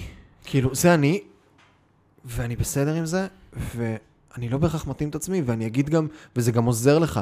כי אם באת, אתה יודע, להרשים את הבן אדם ובאת עם החליפה, יכול להיות שגם ברגע, בדיון, ב- בישיבה, או לא משנה מה, כשיהיה איזה משהו להגיד שאתה חושב שנכון להגיד אותו, אבל כרגע זה לא ה-common sense, אתה גם לא תגיד אותו, כי כאילו ב- ב- ב- באנרגיה, באג'נדה, בהוויה, הצד השני הוא כרגע נמצא במקום של, אה, של אתה מתאים את עצמך, אתה מנגן, אתה לפי ה... המלין, לפי החליל שלו. וזה, וזה לדעתי איזשהו משהו שהוא הוא טיפה... זאת שאלה, זאת שאלה ש... ואני חושב שיש לה תשובה גם אסטרטגית וגם טקטית, והנטייה שלי תמיד אה, שאסטרטגיה מנצחת, טקטיקה. אז, אז כאילו בהקשר הזה, אני גם חושב שמה שאמרת, שאם אתה ממשיך ונכנס לאיזשהו לופ ואיזושהי דרך של החוסר אותנטיות, אז אתה בסוף תגיע ל... אני מניח, בסוף זה ייפול. בסוף end. כאילו יהיה איזה משבר פנימי כלשהו. אמ, ובאמת העניין הזה עם ה self image, כאילו זה, זה הרי נובע, אני מניח, משני מקומות, א', מחוץ ושתיים מפנים. ואני דווקא חושב שלפחות מרגיש לי שהמקום הפנימי יהיה יותר חזק, קרקע הרבה יותר יציבה. כי ברגע שאתה לא תלוי בדברים חיצוניים. שיכולים ללכת, ברגע שזה שלך, תהיה באי בודד ערום, הכל בסדר. גם מתחבר לי, אה, אמרת אבי קאופמן, מטים פריס, אני מכיר טרנקילו, שזה בדיוק אותה משמעות. כן, בדיוק. טרנקילו. אמ, להירגע או הכל בסדר ב... בשפה כלשהי, סתם, זה גם. באנגלית, לקוח כן. בספרדית לדעתי. אז, אז, אה, זה אז, ספרדית. וגם זה יכול לבוא ממקום פנימי וגם ממקום חיצוני, ותמיד מרגיש שהחיצוני זה יותר זמן, כי זה סתם, נגיד אני מסתכל על עצמי. אני עכשיו סוג של בתהליך לקחת את עצמי בקטע בריאותי וספורט, וספורטיבי, אני לאחרונה התחלתי לרוץ, ויש את המקום הזה של דימוי עצמי, כי בדימוי העצמי שלי, הרי אני לא ארחיב, אבל יש לי איזה עניין כזה עם הרגל שעכשיו פתרתי אותו, ואני יכול לרוץ כאילו בסבבה, אז אני, יש לי את ה... אין לי תירוץ, כאילו אני יכול לרוץ כבר, בצורה טובה.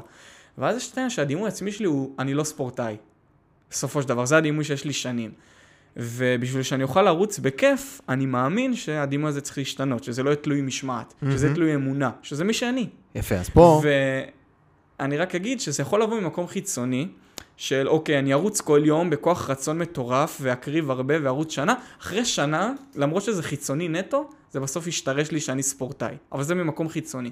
אם זה יבוא מהרבה עבודה פנימית, ושאלות, ולנתח דברים, אני מול עצמי, בראש שלי, אני מניח שזה יהיה הרבה יותר מהיר. יפה. אז- ויותר יציב. כן, אז יש כי פה... במשפט רק אני אדייק כזה, בשביל... אחרונה. כן, משפט פעם אחרונה, בשביל לדייק כאילו את ההבנה, אני לא יודע, יש הרבה אנשים שנגיד יש להם חתונה, אז הם יאללה, מתחילים ספורט ולאכול נכון. החתונה הגיעה, הם חוזרים למי שהם, לדימוי העצמי בדיוק שלהם, אני לא רזה. אני. לא רזה, כן. הם חוזרים לדימוי העצמי שלהם. יש פה, יש פה גם דימוי עצמי ויש פה גם קצת ביולוגיה של בסוף יש לנו איזה, כן. איזה קו אמצע כזה שכל הזמן מחזיר אותנו, איזה בי אמר שצריכת קלוריות, וזאת עוד שיחה נוספת, כאילו הגוף שלנו בסוף מתאזן על משקלים ספציפיים וזה, אבל, אבל בלי שום קשר, אתה מאוד מאוד צודק, של באזור של אחד רגע פנים וחוץ. אה, יש, יש משהו קלישאתי כזה שנקרא הירו זירו, כן? זה קורה לי משהו טוב בחיים מבחוץ, אז אני הירו. קורה לי משהו לא טוב בחיים מבחוץ, אני זירו. אין לי אסנס. אני, אני בסוף, ה- ההוויה שלי היא תלותית במקורות החיצוניים, והיא לא מעצם. היותה. כן. סושיאל מדיה זה קלאסי לדבר הזה, אבל זה לא רק סושיאל מדיה, זה כל דבר. אם אני סגר, אה, כ- סתם, יש כל מיני עולמות שהם נורא נורא נורא אה, מבוססים, אה, כאילו. כן, בדיוק, quantity, של דברים שהם נורא נורא ספציפיים. אז אתה מסתכל על עולם המכירות, ברור לך, מכרת, לא מכרת. לא מכרתי, אני אפס, אני לא טוב, אני לא זה, מכרתי, אני תותח, אני על גג העולם. אתה מייצר לעצמך קוטביות, רולר קוסטר וכולי, וזה מגיע ממקום של, אין לי מספיק אסנס. אני, ופה לקחתי איזה משפט, אה, לפני איזה כמה שנים שמעתי את המשפט הזה ממישהו, דווקא בגזרה של, אה, באותה תקופה למדתי אה, קורס אימון, ובאחד מהמפגשים הוא דיבר על זה של, לפעמים אתה מגיע לאימון עם בן אדם, וקורס אימון אה, לא פיזי, קורס אימון קואוצ'ינג כאילו, ואתה מגיע עם בן אדם לחדר לאימון, ולא עובד, והוא לא מבסוט עליך, ואפילו כועס עליך, והוא מרגיש שהוא לא, שהוא זה, ואז הוא אמר איזה משפט שמאוד מאוד מאוד התחבר לי, ואני לוקח אותו איתי קדימה, וגם יש קורס מרצים שיוצא לי להעביר מדי פעם במדרשה, ובשיתוף פעולה עם בדיור, אה, שאני מעביר שם קורס מרצים, ואחד מהדברים שאני אומר להם, הולך להיות לכם אירועים שבהם אתם תרגישו לא בנוח, שכאילו משהו לא קורה בכיתה וכולי. ויש משפט אחד ש, שהוא צריך ללוות את הווייתכם. איזה הייפ, כאילו, תגיד אותו כבר. בסוף- נפיל אותו. לגמרי, בסוף נפיל אותו לגמרי. והוא כאילו יישמע נורא פשוט, והוא יישמע כזה, יכול להישמע בנאלי, ו... אבל אם מבינים אותו ומפנימים אותו באמת, זה משהו שהוא הוא מאוד מאוד חזק. ולמשפט הזה, והמשפט הזה הוא, אני טוב מעצם היותי. זה כזה סימפל. אני טוב מעצם היותי. מרגיש לי שהקושי זה להאמין בו באמת. להפנים אותו, לחיות על פיו. אני טוב מעצם היותי. מנטרה כזו. כן, של כאילו, וואלה, קרה, לא קרה, זזו דברים, לא זזו דברים, עכשיו הצלחתי, לא הצלחתי, מכרתי, לא מכרתי, אה, הצלחתי להביא את מה שרציתי, לא, לא מעניין אותי. אני טוב מעצם היותי, ואם אני מצליח להביא את זה באמת לרזולוציה כזו פנימית, שזה הופך להיות לחלק ממני, אז אני, אני הרבה פחות מושפע ממה שקורה בחוץ. ובאותו הקשר של מה שדיברת מקודם על זהות, שזה, שזה מה שדיברת עליו, שזה מאוד מעניין, כשאתה מפרק רגע את הסטרקצ'ר הפסיכולוגי שלנו כבני אדם, אז אתה, אתה, מה שקורה זה שקורות לנו, קורות לנו כל מיני סיטואציות, תרחישים בחיים שלנו, קורים לנו כל מיני תרחישים בחיים שלנו. סיטואציות. הסיטואציות האלו בונות לנו אמונות. למשל, אם עכשיו אני ילד בן חמש והרמתי את היד לתשובה בשיעור חשבון, ועניתי תשובה לא נכונה, וצחקו עליי בכיתה, או המורה זרקה איזה משפט וזה נחרט אצלי, זאת סיטואציה שאומרת לי, אני טיפש. בסדר? מתחיל לבנות לי אמונה של אני לא חכם, או אני טיפש. או מתחיל לבנות אצלי איזשהו דפוס. עכשיו, זו יכולה להיות אמונה אחת, אמונה אחרת יכולה להיות, או, או, ולאט לאט כאילו קורות כל מיני סיטואציות בחיים שלנו. עכשיו, יש גם, יש פה גם השפעה של DNA מן הסתם, וה, והבסיס אה, הטבעי שלנו, ויש תמיד את השיח של כמה, כמה מאיתנו זה DNA לכמה מאיתנו זה סביבתי, שזה וזה גם כן מאוד מאוד משפיע, אבל הרבה מאיתנו נבנים בסופו של דבר באמצעות הסיטואציות ש, שקורות לנו בחיים, האמונות שלנו. ואז סל של סיטואציות יוצר לי אמונה, סל של אמונות יוצר לי זהות. כי אם אני טיפש ואני פה ואני שם, בסופו של דבר יש לי את הזהות של בדיוק האם אני ספורטאי או לא. ויש ספר שקוראים לו Atomic Habits, שאני ממש ממש ממש... ואני צריך כבר לקרוא אותו. אני ממש ממליץ לקרוא אותו, וגם יש לו, ג'יימס קליר קוראים לו בחור, גם יש לו בלוג מצוין עם ממש ממש ממש הרבה תוכן, וגם אה, יש לו קורס, לדעתי 297 דולר, משהו כזה, לא מאוד יקר, קורס מהטובים שיצא לי לעשות. אמ, והוא מדבר שם על הרגלים, על בנייה. ואז הוא מדבר, גם כן, הוא גם נכנס ללבלים האלה של זהות ואמונה וכולי, והוא מדבר על הרגלים. הוא מדבר שהרבה פעמים אנחנו עובדים במקום של כוח רצון, וכוח רצון זה נידון לכישלון, כי באיזשהו שלב אין לך כוח רצון. זה תלוי סיטואציה, סיטואציה מספיק חזקה, תוריד את זה. בדיוק, ויש לך, אני אגב, בדיוק, עכשיו כוח רצון, אה, בשלושה ימים האחרונים קמתי כל יום מאוד מוקדם, אה, ב-4.40, באזורים האלה. תעקבו אחרי מיכאל באינסטגרם, תוכלו לראות את התמונה כל פעם. אז אגב, אתם תראו, וזה בדיוק מתקשר, אתם תראו שביום ראשון יש תמונה. ביום שני יש תמונה, ביום שלישי לפעמים יש תמונה, וביום רביעי כבר אין תמונה. בפעם הבאה שיש תמונה זה ביום ראשון. ואתמול, יותר מזה, אני גם עושה צומות לסירוגין, אתה יודע, שיח שלם שלנו. ואני כאילו אמור להפסיק לאכול בשש וחצי בערב, ואני אמור לאכול צ'יט כזה פעם בשבוע. וללכת לתזונה שהיא הרבה יותר בשרית והרבה יותר, אה, פחות פחמימתית וסוכרית. אה, ואתמול, כאילו, היה לי יום קשוח, קמתי מוקדם, היה ארוך, עשיתי הרבה דברים. אכלתי המבורגר. ולא רק ההמבורגר, אחר כך הבאתי איזה בן ג'ריס קטן כזה לקינוח. וזה חלק מהעניין שנגמר לי כוח רצון. ובזהות שלי, אגב, הנה זה גם עניין של זהות, כשאני מסתכל על עצמי, אני תמיד אומר, מיכאל הוא בן אדם, כשאני מגדיר את עצמי, מיכאל הוא בן אדם אובססיבי וקיצוני. הוא לא יודע להיות באמצע, הוא לא יודע לחיות. או שהוא מתאמן חמש פעמים, שש פעמים בשבוע, או שהוא לא מתאמן בכלל. או שהוא אוכל פדנט מדויק טירוף, או שלא בכלל. או שהוא הולך להתאמן ופאקינג עושה מרתון, או שהוא לא רץ בכלל. הכל אצלי הזהות שלי, מסיטואציות קרו. עכשיו, אני למשל צריך לעבוד על שני דברים. אחד, לעבוד על ההרגלים, ולא על מקום של כוח רצון. לייצר הרגלים שמייצרים לי בסופו של דבר קונסיסטנטיות, כי זה בדיוק ה-compound interest, המשמעות של כשאני עושה הרגל לאורך זמן, מה המשמעות האמיתית שלו. אחד על הרגלים ושתיים על זהות של, אני לא בן אדם קיצוני. למרות שזה גם בסדר להיות אובססיבי. גם בכללי, ל self image בלי קשר לכלום לא משנה מה תעשה, העובדה שהתמדת במשהו זה self image בפני עצמו, שאני יודע ברור. להתמיד, יש לי מילה, המילה שלי כן, שווה. אבל, לפרק זמן, אצלי נגיד. נגיד, רצתי מרתון לפני איזה, מתי זה 2014, בפברואר 14, רצתי מרתון. לא טריוויאלי. התאמנתי לזה שמונה חודשים, הייתי fucking רץ חמש-שש פעמים בשבוע, 15, 16, 17 קילומטר, סופי שבוע 25 קילומטר, כל יום. רץ, רץ, רץ הרבה, רץ כמה מאות קילומטרים כל, כל חודש. סיימתי את המרתון, הפסקתי לרוץ.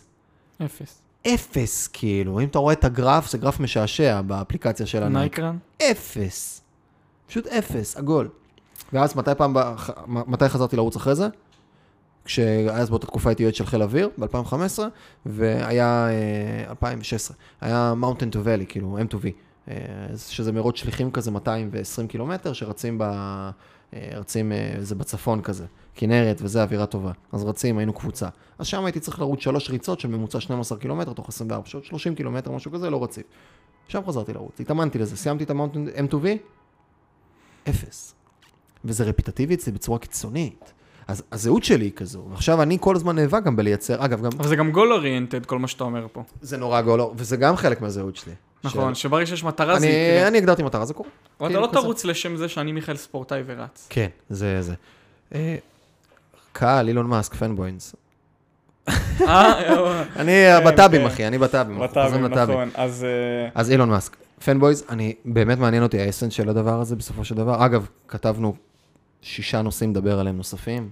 אה, יצאנו לטיולים, טיולים אה, שהם נושאים בפני שהם עצמם. נושאים בפני עצמם, כל אחד אפשר לדבר עליו. אה, זה כל היופי בפודקאסט ופשוט שני אנשים פודקאסט, מדברים. כן, פודקאסט רץ, פודקאסט רץ, כאילו כזה, כאווירה של רצים ומטיילים ומדברים ומה שבא ולא סופר מדויק. ובוא נגיד שכששאלתי את עצמי, אגב, מה, מה הולך להיות הפודקאסט הזה הבא בתור, אז האוריינטציה הראשונית שלי הייתה, טוב, זה הולך להיות פודקאסט על עולם השיווק באוריינטציה לאנשי שיווק, או אנשי עסקים קטנים. ואני מה זה נותן לזה כאילו יד חופשית של בוא נזרום ונראה מה קורה וזה בסדר ובסופו של דבר זה כנראה פודקאסט שהקונטקסט שלו הוא עסקים, שיווק וכו' ומה שקורה, אבל זה פודקאסט לאנשים בסוף, אז אה, כן. בוא, בוא נקווה שנהיה מספיק מעניינים גם בגזרה הזאת. אה, זהו, טוב, נראה לי נסכם. כן? דברי סיכום, עמית. אה, וואלה, שהיה נפלא. נפלא, היה נהדר. נהדר, היה מעולה. מעולה. מודה לך. גם לך, באמת. הבא בתור, תעשו, מאלה שלא מבינים, תעשו subscribe. תעשו subscribe, תעשו, תלחצו על הפעמון בספוטיפיי. שלא ותעשו- תפספסו שום סרטון, וזהו. האמת שכנראה יש גם סרטון לדבר הזה, אז כנראה שהוא ביוטיוב, וכנראה שיש את זה גם בספוטיפיי. גם באתר אה, העתידי של המלין. וגם תיכנסו עם כמו. שכתוב כאן מאחורה, H-A-M-E, L-I-N, תוכלו C-O-L, תוכלו גם כן עוד פרקים, עוד פודקאסטים, יש גם פודקאסט נוסף, עוד תכנים, אז אה, תירשמו, תעשו סאבסקרייב, תקשיבו לנו מדי פעם, מקווה שלא נדבר יותר מדי שטויות. כן, אוהבים, ועד הפעם הבאה. נפלאים, נהדרים. דש בבית.